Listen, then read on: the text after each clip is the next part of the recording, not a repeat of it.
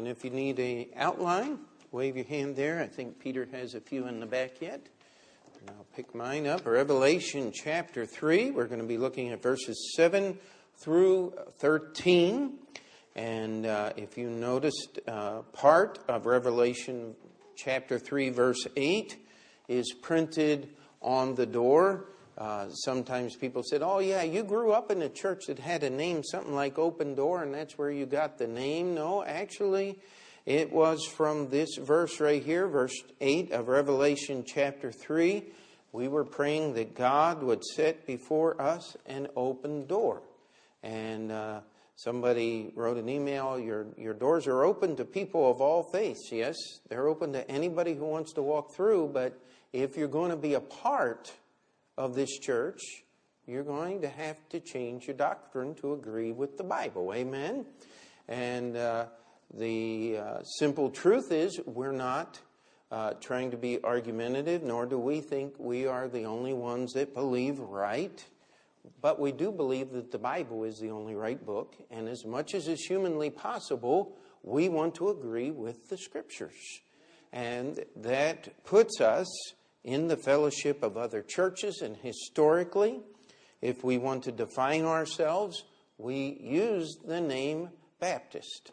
Now, many people have sullied the name Baptist, and I've heard preachers say, well, the name Baptist doesn't mean what it used to mean. Well, who are you going to identify with? Joel Osteen? Not me. Uh, are you going to identify with the tongue speaking crowd? Uh, not me uh, not our church, not the Bible. Uh, we'll just stick with the word Baptist. And uh, somebody said, Well, what kind of Baptist are you? Well, a good word is a separatist Baptist church. Uh, that means we separate from false doctrine.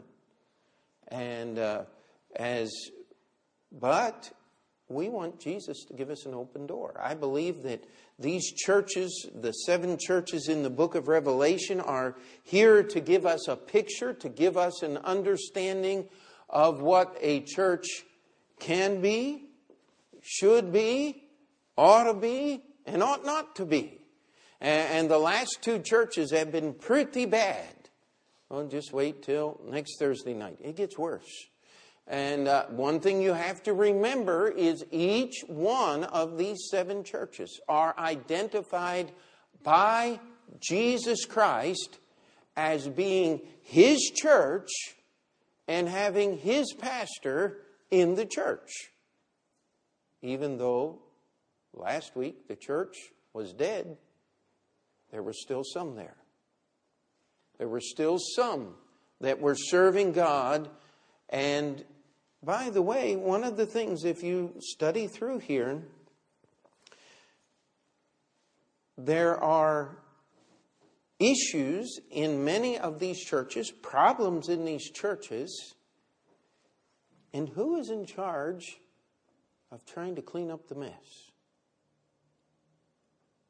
Boy, that got quiet.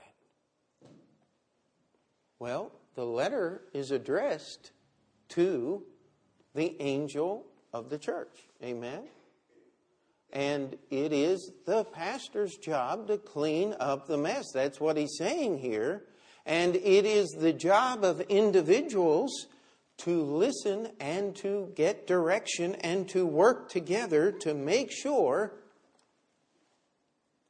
that they are part of those that overcome. That they are not part of one of those churches where the candle gets blown out.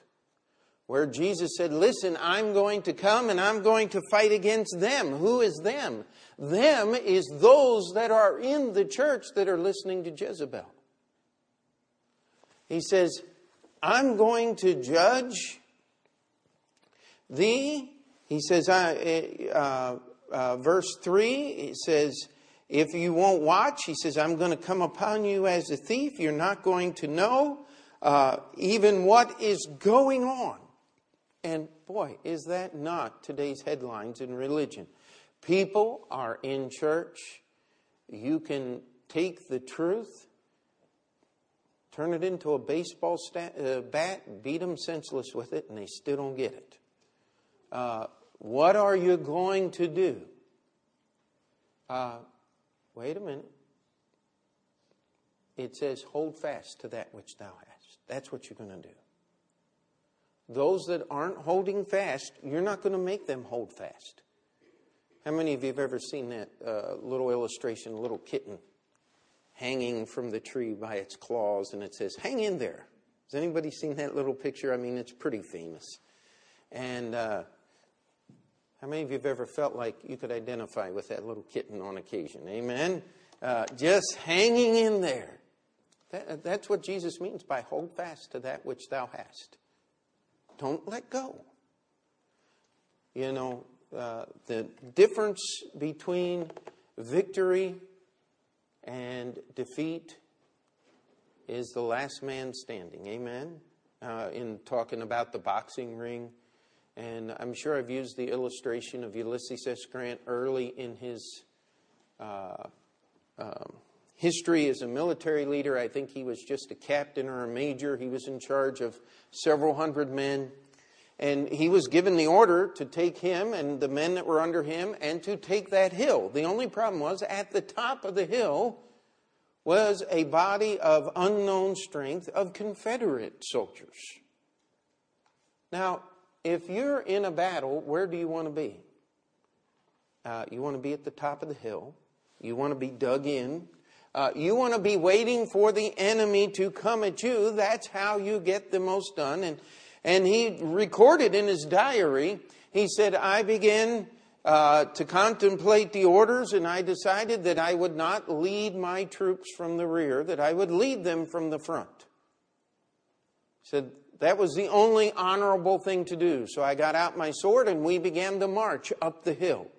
He said, We were waiting for the Confederates to open fire. He said, The silence was deafening. He said, My heart began to beat until I thought it would burst and I would die before we reached the top of the hill. Every moment, the tension grew because we knew we were coming that much closer to death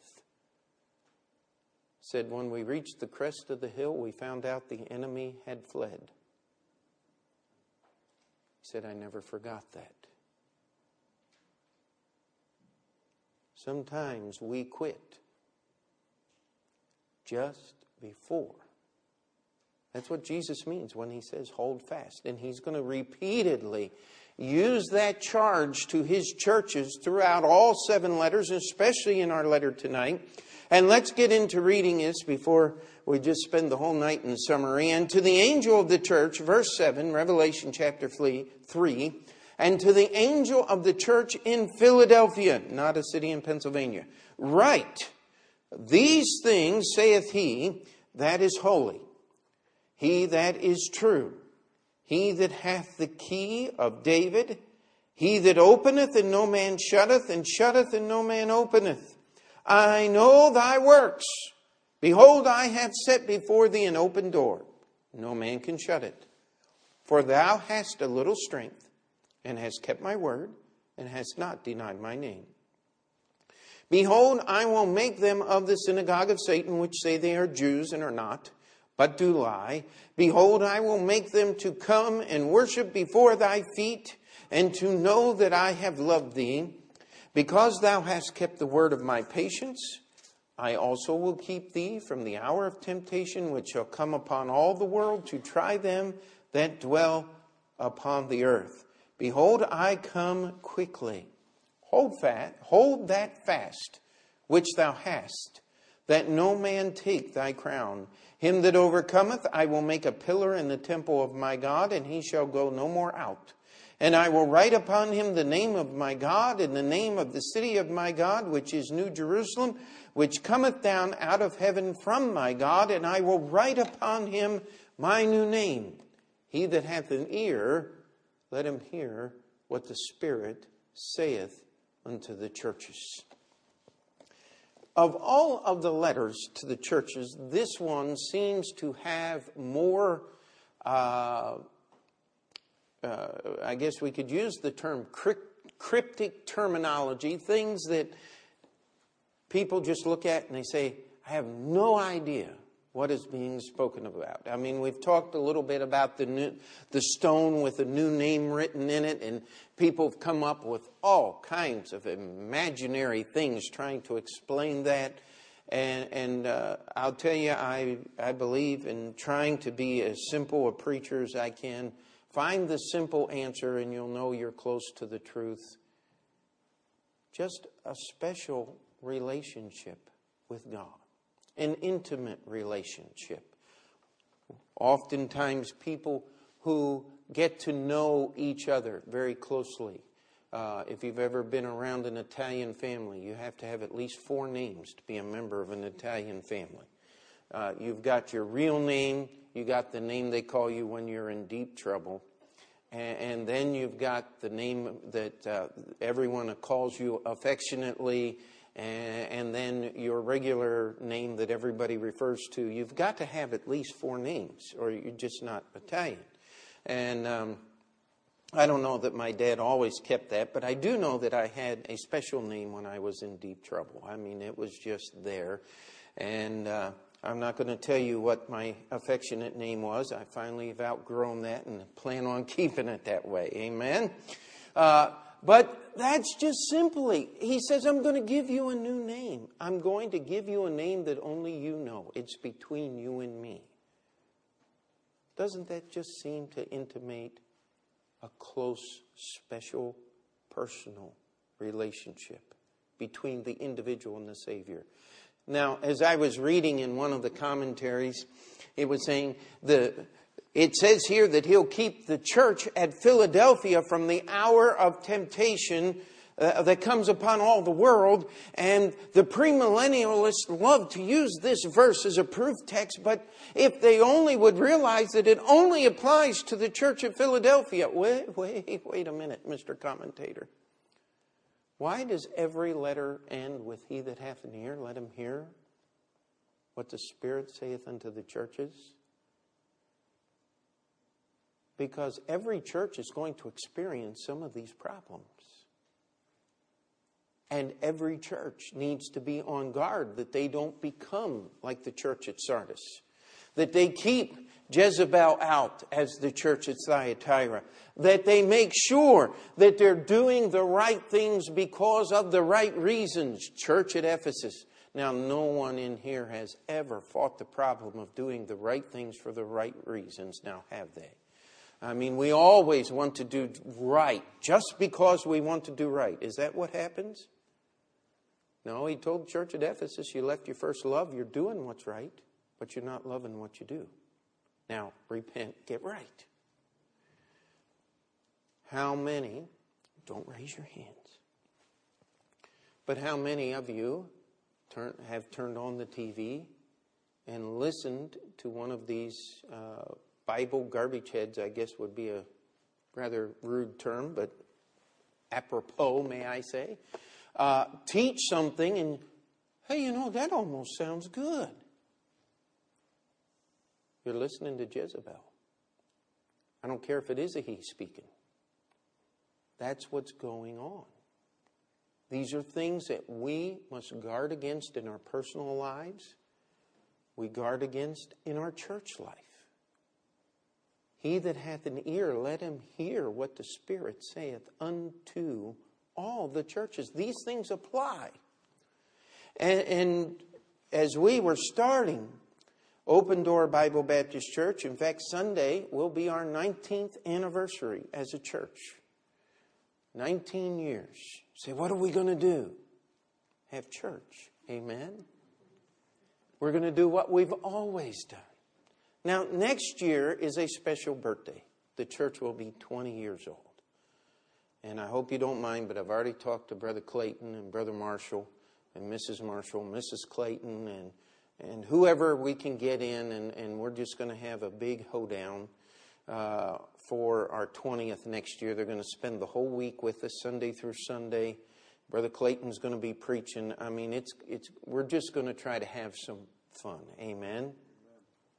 And but this year we're going to keep it low key, save our money for the missions conference, and next year try to have uh, a lot of fun. But 20 years ago, as we were making final preparation to hold our first service. Uh, and we spent a whole year working with another church and, and talking over. We lived in Staten Island and worked in a church in Elmhurst. And, and so we had an hour, sometimes a two hour drive from Staten Island. We were a whole way down at the end. We were a mile from the Outerbridge crossing. And we would drive in and out, and my wife and I would discuss what was going to happen as the little ones. Uh, uh, Peter was two, and Sarah was one, and Andrew was not quite in the oven. Well, he was in the oven when we held our first service. But in that year leading up to that, we would discuss our plans, and this kept coming up again and again and again. We want to pattern this church after the church in Philadelphia. Not because the commentators, as some of them, if you read these things, they'll say, this was the church in revival. Well, wait a minute. I disagree with that. It says, thou hast a little strength. Does the church in revival have a little strength, my friend? No, the church in revival is doing great things. They're changing their society. Now, that's not the church in Philadelphia. Let's read what it says. Now, let's look at the introduction. It's absolutely amazing here. The longest introduction to all of the churches is the church of Philadelphia. It says, And to the angel of the church in Philadelphia, write, These things saith he that is holy, he that is true, he that hath the key of David, and he that openeth, and no man shutteth, and shutteth, and no man openeth. Now, we had some people, not, not here in our church, of course, but some of the books I was trying to read and things that went uh, a little crazy because uh, Jesus said, I know thy works and thy patience to one of the other churches and gave these great big uh, list of things uh, in verse 19 of chapter 2.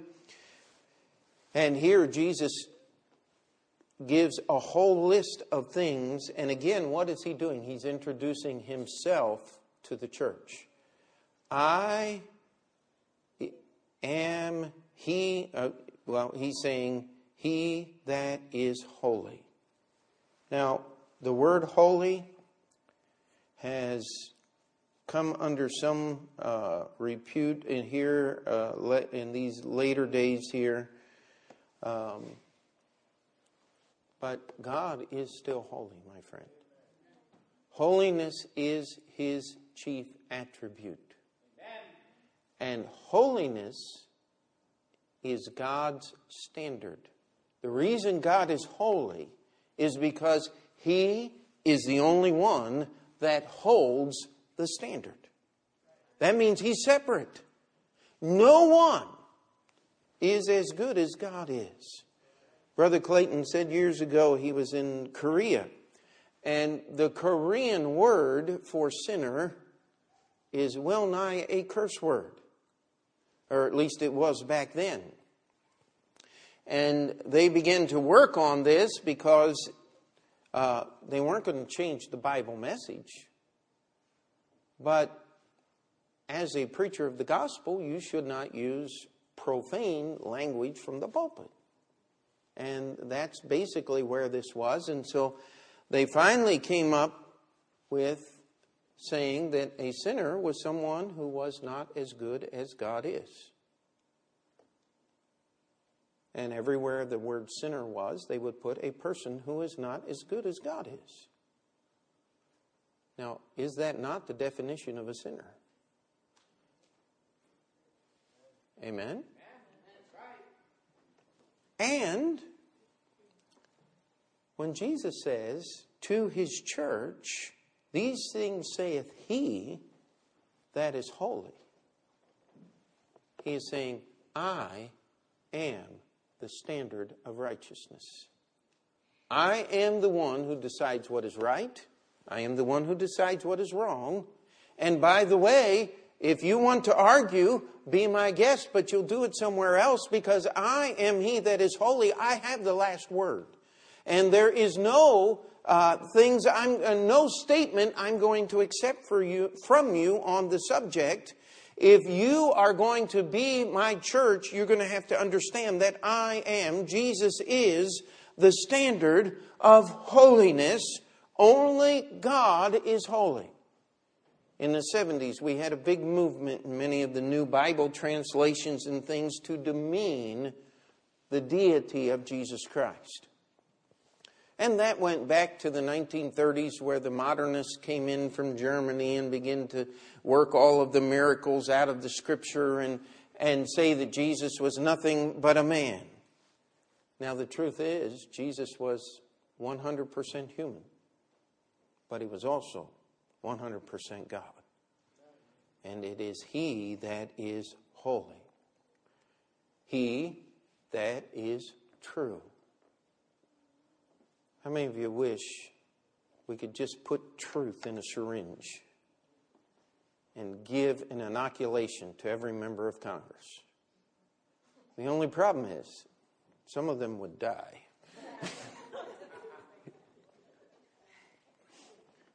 there is no truth in them. And, and, since we don't want that to happen, it's a good thing that we can't do that. Amen? But if we could just have a little bit of truth put into the debate, would that not help? It's really bad when both sides are liars. And so often in the, ter- in the realm of religious debate,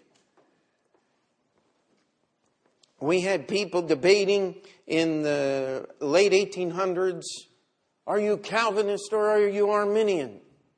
Well, let's put a little bit of truth in because neither the Calvinist nor the Arminian are right. The Calvinist believed only the elect is saved. The Arminian basically believed that everybody will eventually be saved. Uh, if you want churches, you've got the Reformed Church, which was Calvinistic, or uh, the High Presbyterian, and then you would have the, uh, uh on the other end, the Methodist, uh, some of the Church of God people, and different things like this that kind of just believed uh, everybody will eventually be saved because God could not send anybody to hell. And they argued. But let me tell you something both. Both theological systems are bereft of Scripture. When Jesus said, He that is true, He's saying, I am the standard of righteousness. I am he that is holy. No one has attained unto my level of holiness. I tell you what is right. I tell you what is wrong. He said, I am the truth. Uh, it would be so simple if people would just accept this book as truth. That would solve all the problems, now wouldn't it? But that's your interpretation. That's what they say. Now, wait a minute. I've given this example, I hope not too many times, but my dad was a machinist. He took big pieces of steel and made little pieces out of them. And, and they had to be to certain tolerances. And uh, he told, came home one time and said, You'll never guess what I did today. They're building a moon drill and Black & Decker got the contract. And he said, and I made the shaft on which the motor was wound today. That was an interesting little bit of trivia there. But those tolerances, just a little piece of steel about that long, uh, somewhere around the thickness of a pencil, and they wound the armatures on it and took it to the moon. Uh, nothing massively impressive. My dad said, Don't do what I do for a living, get a real job. But uh, the simple matter is, my dad had many shop manuals. He knew how to run all kinds of large machinery, and um, the difference uh, in a machine is a machine can replicate itself. And so, a lathe, you can actually make the parts on a lathe to make another lathe. A regular piece of equipment will only do one thing. Your can opener will open cans, but it won't make another can opener. And my dad knew how to run all these machines, and never once did it cross his mind that you were to interpret the shop manuals. Because had he interpreted one of those, he would have lost his job. Because he wasn't supposed to interpret them, he was just supposed to obey them. And when we just obey the Bible, Jesus said, I am what? The truth. I am the way, the truth, and the life. No man cometh unto the Father but by me through the church. No. Through the baptistry. No. No man cometh unto the Father but by me. Why can't we get that verse? Why do people make salvation so complicated? It's because they don't listen to the Word of God. Jesus introduced himself to this church. I am he that is holy. I am he that is true. If you want to know whether something is true or not, match it to the character of Christ. That'll tell you.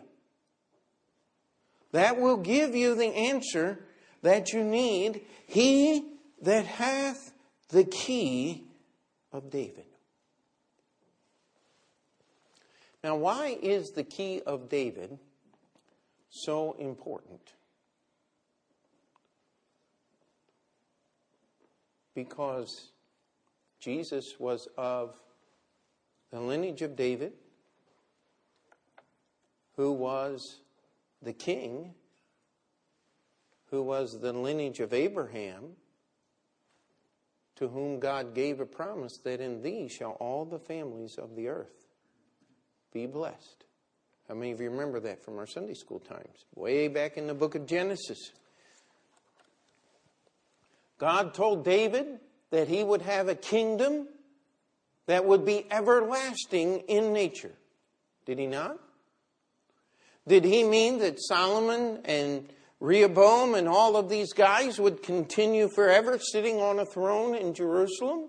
Apparently not, because there has not been a descendant of David sitting upon the throne ruling over that area since 606 BC when Nebuchadnezzar's armies came in and destroyed the place.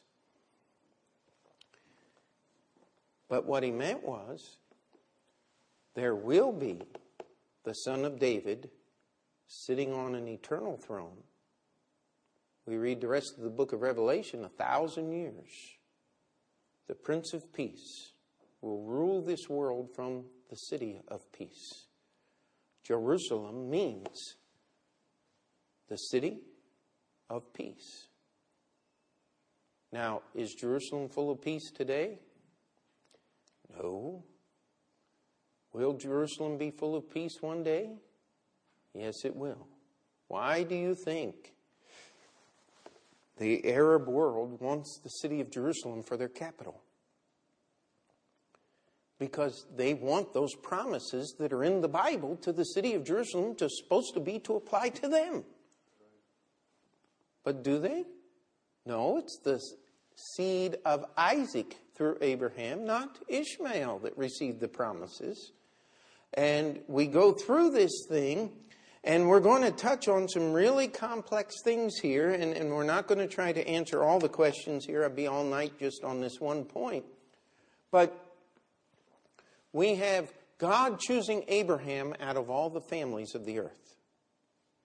The Jewish people believed by the time we get down to the days that Jesus lived that they had salvation because they were born a physical descendant of Abraham. Was that ever true? No. You had to have faith in the Word of God. You say, well, why did they take their sacrifices to the temple in Jerusalem? Uh, because the Bible said so. Amen? the Bible, when God gave Moses the commandments on Mount Sinai, he set up the sacrificial system, he set up the Levitical priesthood, and it was a descendant of Aaron that was the high priest even when Jesus was there. And if you really want to look into it, it's, it's an amazing thing. As Jesus was on trial, what did they do? They laid their hands upon him and they confessed the sins of Israel. Though it was not the exact same way that the priest did it, they slapped him and said, Prophesy, thou Christ, who smote thee, if thou be the Son of God. Now, what had they just done? They had laid their hands on God's sacrifice and confessed openly before all, it's recorded in the scripture, their unbelief, which is the greatest sin of all, is it not? Now we come to the church and people have tried to take the church and say that replaces Israel. But what did Jesus say? Jesus said, I will have one fold and one sheep. The mystery that Paul referred to was that the Gentiles could be saved without becoming Jews first.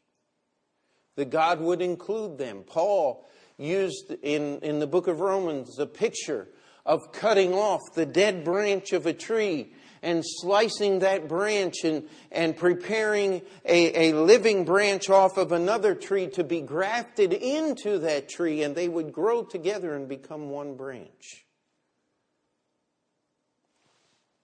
The Bible talks about a spiritual seed of Abraham is everyone that believes.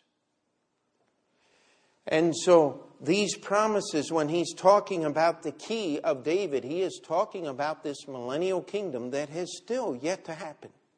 It will be fulfilled. A literal thousand year rule and reign. That's why we call ourselves premillennial.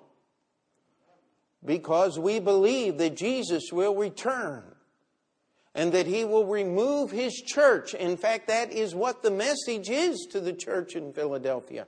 He says, You've been faithful, you've, been, you've kept the, uh, the patience of my word. I'm going to keep you from the hour of tribulation. It's a promise to escape that hour, that seven year period when God's judgment is poured out upon this earth. And so, the key of David is the connection that makes this book called the Bible both Old and New Testament, one book. He is talking about the physical right to rule and reign on this earth. Now, why would that be important to the Church of Philadelphia? I mean, they were the city of brotherly love, right? Unlike the city in Pennsylvania, which is the city of brotherly shove. But uh, the simple truth of the matter is, Philadelphia did not get its name because it was a town full of loving people.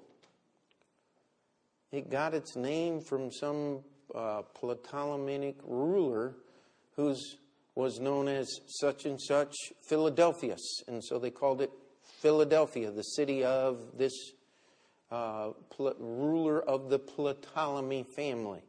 By the way, Cleopatra was in that family. They were really nice people. Amen.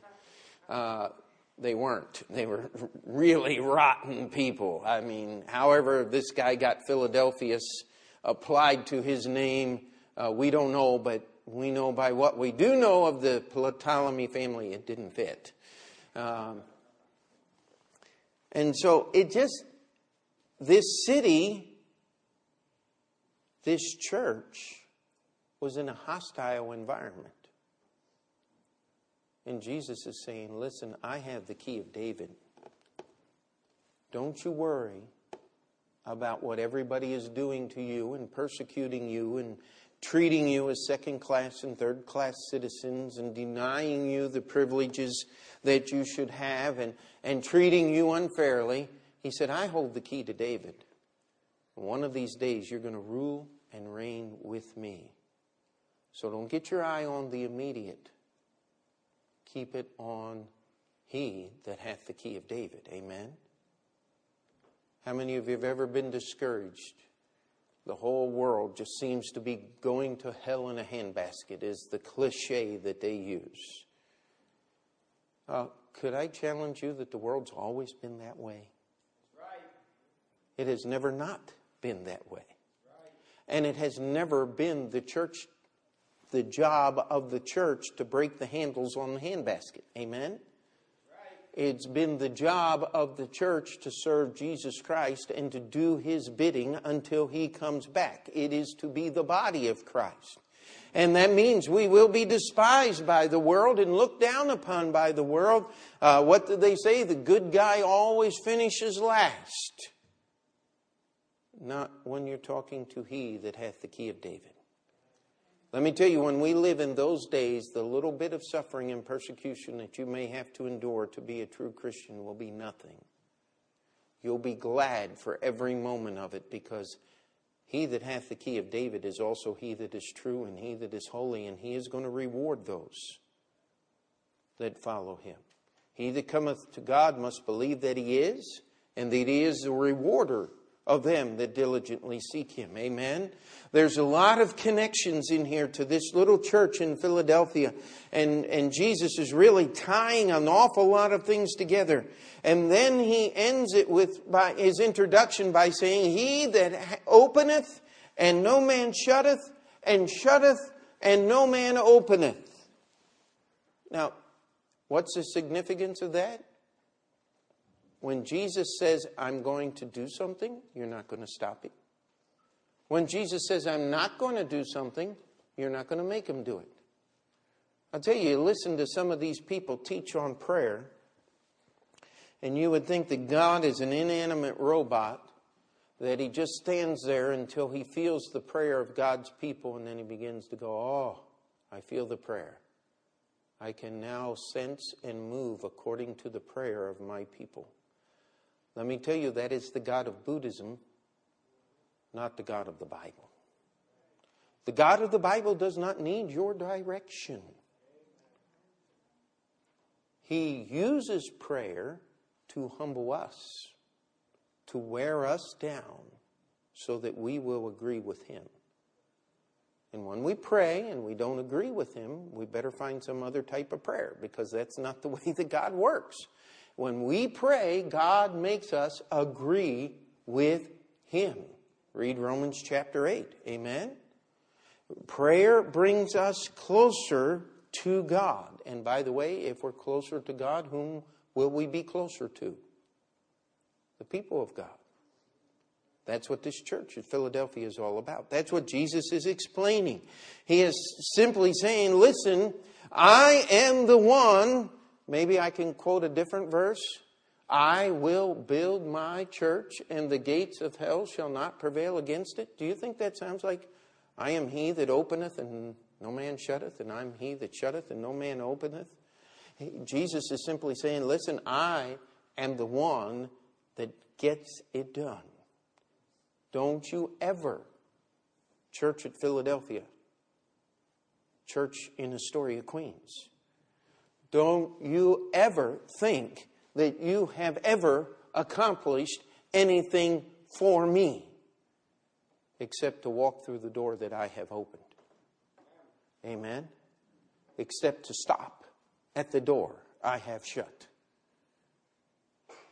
And people say, well, what is Jesus opening? What is he shutting?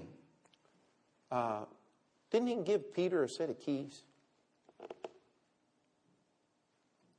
Peter used key number one when?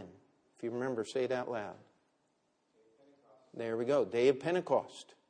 He preached the first gospel message to the Jew. Unlock the door. Believe on the Lord Jesus Christ, and thou shalt be saved. The second, Acts chapter 10. Peter preached the first message to the Gentiles. Cornelius, a centurion, a Roman soldier of the Italian band, by the way. I have to remind everybody about that. By the way, I'm only about that much Italian, but my last name is, and so. Listen. Peter preached the first message to the Gentile. And if you want to get really particular, you can go to Acts uh, uh, chapter 8.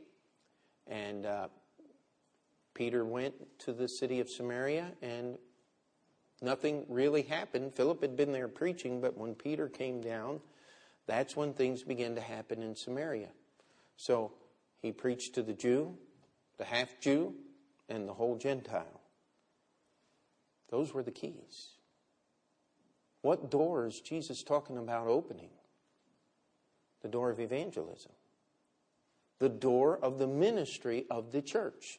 The ministry of the church does not stop at salvation. That's just the first part. It takes a long time for some people to get saved. It takes a whole lifetime to learn to live the things that are in this book. Now, tonight we're only going to get through the introduction. I'm sorry. We won't be doing uh, the church at Laodicea next week. We'll just pick up right here where we left off. But he that is holy. You know, if you would just take some time this week and ask God to help you contemplate, to think about His holiness. It would help you in your relationship with God. He that is true. How many times do we just say, I don't know what to do. Is this right or wrong? Put the character of Christ in there. Don't ask, what would Jesus do? We don't have time to go there tonight. You can't do what Jesus did. It's what would Jesus have me do? I got a mug to prove it. Amen. But he that is true, he that hath the key of David. I'll tell you, I have grieved over the political destruction of this nation in the last 20 years. It was a month, our church was a month old when Bill Clinton was inaugurated for his first term. And my wife was worried about me. Man, I grieved like someone had died. Because there were a lot of things that I knew would die, and they did. But he that hath the key of David is talking to us. I'm going to do my best not to get too upset about what's going on in Washington and to get energized about what he that hath the key of David hath to say. Because that is the true government of this world, and I can't wait till he takes over. Amen? Amen. And when Jesus opens that door, guess what? Nobody can shut it. And he will shut that door one day. And when he shuts it, Nobody's going to open it. I don't care if you are Tim LaHaye and write about people that heard the gospel getting saved in the tribulation period. That's not what the Bible teaches. The Bible teaches that He will let them believe the lie. It's a scary passage. I don't know how it's all going to work out. But I do know this one thing you better enter that door while it's open. Because once he closes it, you're not getting in. I don't care what tools you have. I don't care if you got the best safe cracker in the world. You're not getting through that door because Jesus is the one that shut it. You want to look at a picture painted in the words of history? How long did it take Noah to build that ark? the best we can figure out, somewhere around 120 years. From the time God gave him the commandment to the time he went on the ark. That door was open and the animals began to come in just a few days before the flood. Who shut the door? The Lord shut the door just before the rain started to fall. When did the door open? It was a year and 30 some days later, after the flood was over. The door was not opened to let anyone in. It was opened to let the only living, air breathing beings on earth out. That's the picture. I'll tell you what. I believe that door's already started that swing shut. We're just waiting till the latch clicks. We'll be out of here. Uh, years ago, my wife and I arranged the song Send the Light for the saxophone, and we put taps into the song because we're to send the light until the trumpet sounds to call us home. That'll be taps for the Christian. That'll be the end of our work. It'll be a time of rest. It will also be the funeral dirge for all that are left behind. We are talking to He that is holy, He that is true, He that hath the key of David, He that openeth and no man shutteth, and shutteth and no man openeth. Uh, is there anything left for you or I to do? Absolutely not. Jesus is saying to this church, it's not about you, it's about me. And all God's people said. Dear Heavenly Father, as we have just gotten through this introduction here, we ask that you would allow us to contemplate these things to think on your holiness, your truthfulness. The fact that you will be the sovereign over all this world. The fact that when the door is open, you are the one that openeth it. And when the door is closed, you're the one that closes it. Lord, we have nothing to do with the opening or closing of the door. But Lord, let us have that fellowship that you would have us to have with you. Let us come to you and believe in you. Let us allow you to be that standard of holiness, of righteousness, to be the standard of truth. Lord, we pray for our nation and what is going on here, but we pray more even so. Come quickly, Lord Jesus. Lord, we ask that you would make us faithful till you come. Bless us that we may serve thee this week. In Jesus' name we pray. And before we finish,